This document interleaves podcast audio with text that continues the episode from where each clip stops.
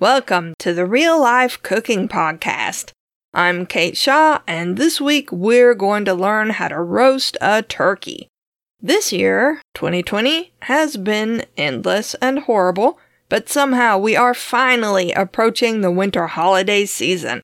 In the United States, we're nearing Thanksgiving, a feast day celebrated with family and friends.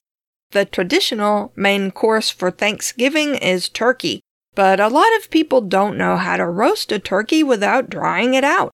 Hopefully, this episode will help you roast your turkey perfectly every time.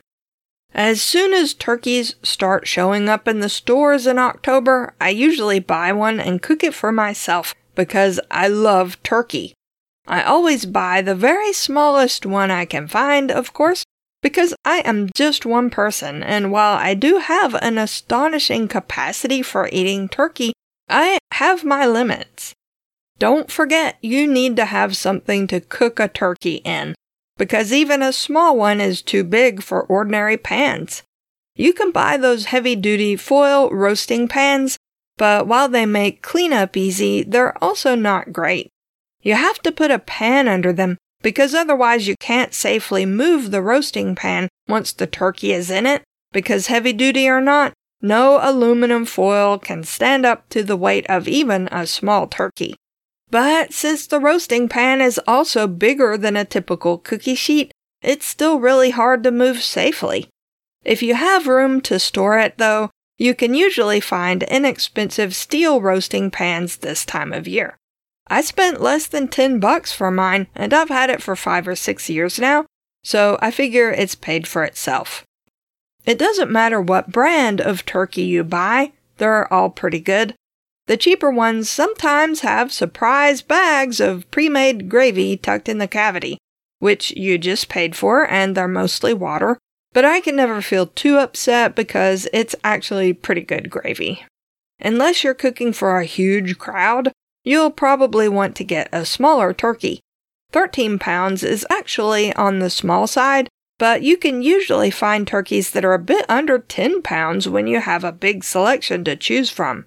If you get a turkey that small on sale, it can cost less than a 4 pound chicken. So let's assume that you have acquired a frozen turkey and a roasting pan big enough to hold it. Four or five days before you plan to cook the turkey, Put it in the fridge. It takes at least four days to thaw, or a day or two longer for bigger turkeys. If there's even a slight chance you'll forget to move it to the fridge from the freezer, put a reminder in your phone. Don't thaw it on the counter or put it in the fridge to thaw. You don't want to die. Okay, the big day has arrived. It's time to cook that turkey. People sometimes say that you cook a turkey for 20 minutes per pound, but that's actually too long. It's more like 15 minutes per pound, maybe even a little less. For a small turkey, up to about 11 pounds in weight, you can count on it cooking in about two and a half hours or just a bit more at 350 degrees Fahrenheit. My 13 pound turkey needed more like three hours. So if you like to have Thanksgiving dinner early, Remember, you're going to have to get that turkey in the oven early. You also need at least an hour to prepare before the turkey goes in the oven, and at least half an hour afterwards. That's why your grandmother was always up at dawn on Thanksgiving. The first thing to do is clean out the sink. Wash any dishes sitting in it and give it a quick scrub or at least wipe it out with a sponge. Then set your roasting pan out so you can get to it easily. If it comes with a rack, you can use the rack, otherwise, you'll set the turkey directly on the bottom of the pan. I line my pan with foil because it's a cheap pan with cheap non-stick coating, and despite my care over the years, the coating has started to peel off and I don't want to accidentally eat any. You know, it occurs to me that I might want to upgrade my roasting pan pretty soon. Next, take the turkey out of the fridge and open the package over the sink. If you've listened to the roast chicken episode, this will feel familiar. set the turkey in the sink with the drumsticks pointing up and cut the package open. A lot of yucky water will pour out, which is why you are using the sink. Remove the packaging entirely and throw it out, and that's why you emptied and wiped the sink clean, because the turkey is sitting in it now. The ends of the drumsticks will be tied together, and how they're connected depends on what brand of turkey you bought. My butterball had a rope of skin looped over the drumsticks to hold them in place, which is honestly the best way to do it. You can just push the skin over the ends to release the legs. If the legs are joined by a heavy duty plastic piece, it's much harder. The plastic is really thick, and even kitchen shears aren't usually strong enough to cut it. I think you can just leave the plastic in place while the turkey cooks, but I am opposed to putting plastic in the oven. If you have a pair of pruning shears, they're usually strong enough to get that plastic off in just one or two snips. Pruning shears, not your typical kitchen tool. Once the legs are free, pull the neck out of the cavity. You can throw the neck out, or you can keep it for stock or to simmer in water on the stove until it's cooked, and pick off little pieces of meat to add to the gravy later if you make gravy. That's what I meant to do this time, but I forgot and dropped it in the trash right on top of the cat litter I had scooped earlier, so it stayed in the trash. Next, turn the turkey around so you're looking at the neck end. This is usually sealed over with loose skin. Pull the skin back to expose the neck hole, and that's where the giblets should be. They're usually in a little pouch, which makes them easy to remove. Don't forget this step. Whether or not you want to cook them, you have to take them out of the turkey first. You can also trim away the extra skin from around the neck hole and also from around the tail, although it's not necessary. Next, pick up the turkey, hold it cavity down over the sink, and give it a few hard shakes. This will dislodge any ice and let any remaining water drip out. Then turn the tap on and rinse the turkey off before setting it in the roasting pan. Then wash your hands thoroughly and scour out the sink properly before using it for anything else because you really don't want any raw turkey juice on anything you might eat. Leave the turkey sitting out for about an hour. This allows it to warm a little and its skin to dry, which will help it cook better. Be careful if you have pets in the house, though. I caught one of my cats trying to leap onto the counter where the turkey was sitting, which he ordinarily never does. When the hour is almost up, get the oven ready. Before you turn the oven on, move the racks. You want your turkey sitting right above the burners at the bottom of the oven, so move one rack down there and get the other rack out of the way by moving it to the highest slot. You might want to check and make sure the turkey will fit before you turn the oven on. You may need to remove the top rack entirely and set it aside. Once the racks are moved, turn the oven on to 350 degrees Fahrenheit. While it's preheating, season the turkey. Despite the brand name Butterball, there's no butter on the turkey, but that's about to change. Warm some salted butter in the microwave for about 20 seconds and rub it all over the turkey. You can melt the butter and pour it over the turkey if you prefer. It's even better if you push some of the softened butter under the skin, but it can be hard to get your fingers under the skin without tearing it. Then sprinkle the whole turkey liberally with salt and pepper, including inside the cavity. Finally, peel an onion and cut it in half. Place one half in the neck cavity where the giblets were, and pull the loose skin down to hold it in place. This helps block the neck hole, which will keep the turkey from cooking too fast. It will probably fall out during cooking, but at least you tried. Cut the other half of the onion in half again and throw both pieces into the large cavity. Then pour two cups of water into the bottom of the pan. That's it, your turkey is ready to roast. Put it in the oven on the bottom rack and set the timer for 15 minutes or less than the time you estimated it would need to cook. Remember, uh, go with 15 minutes per pound for your estimation. You don't want it to overcook, So when the timer goes off, you can check it and decide if it needs that last 15 minutes. Personally, I think basting a turkey is a waste of time.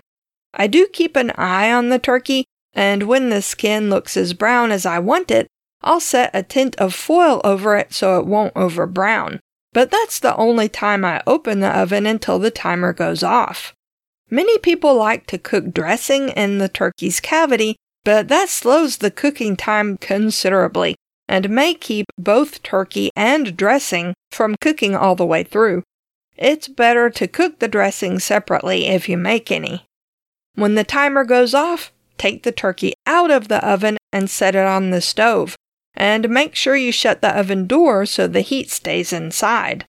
Use your meat thermometer to check for doneness as we talked about in the roast chicken episode, push the thermometer deep into the meat, but make sure you don't push it all the way through into the cavity. The breast meat should measure 160 to 165 degrees Fahrenheit. Then check the thigh, which should be hotter than that, closer to 180. If it's not, the thigh meat will be underdone, and that's a crime because it's the tastiest part. If it's not hot enough, Put the turkey back in the oven for another 15 minutes, then check it again. Many brands of turkey have a thermometer inserted in the breast meat that will pop up when it reaches optimum temperature.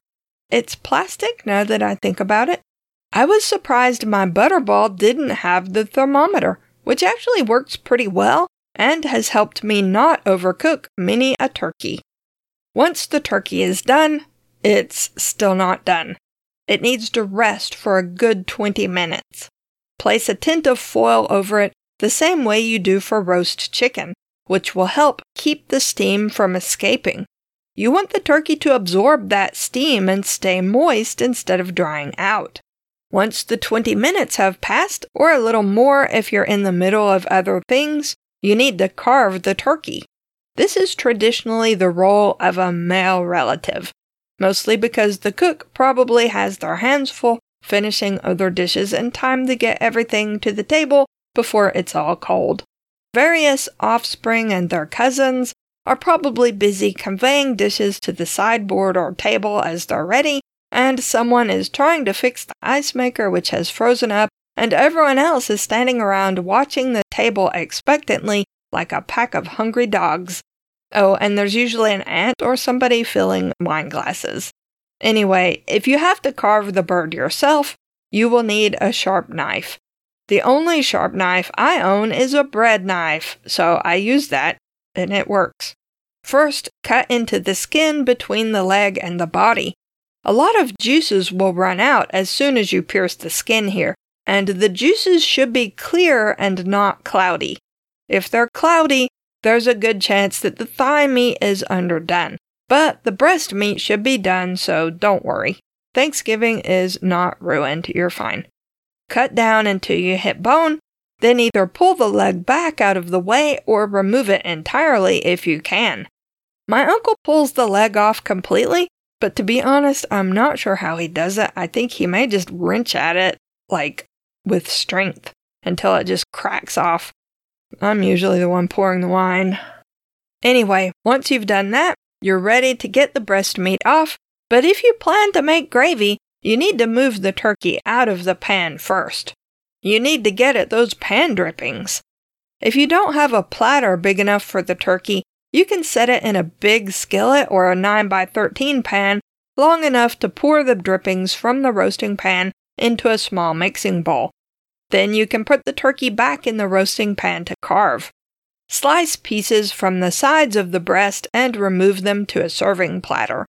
Turkey breast meat, usually called white meat from its color, has a good texture, but it becomes dry easily. Hopefully, yours is moist, but if you overcooked it and it's a little dry, the dark meat should be perfectly done. So, Thanksgiving is still not ruined. Dark meat, which is mostly from the leg and thigh, has a less pleasant texture but much more flavor than white meat. Turkey meat keeps in the fridge for about three days, maybe a little longer, but make sure to wrap it up well. Even if your turkey is perfectly done, it will get dry in the fridge. And if you microwave it to heat it up, it gets even drier, so eat it up fast. Or you can make shepherd's pie out of it, but that's next week's episode. Thanks for listening. You can find Real Life Cooking Podcast at reallifecooking.blubrry.net. That's blueberry without any E's. Now, get out there and enjoy your food.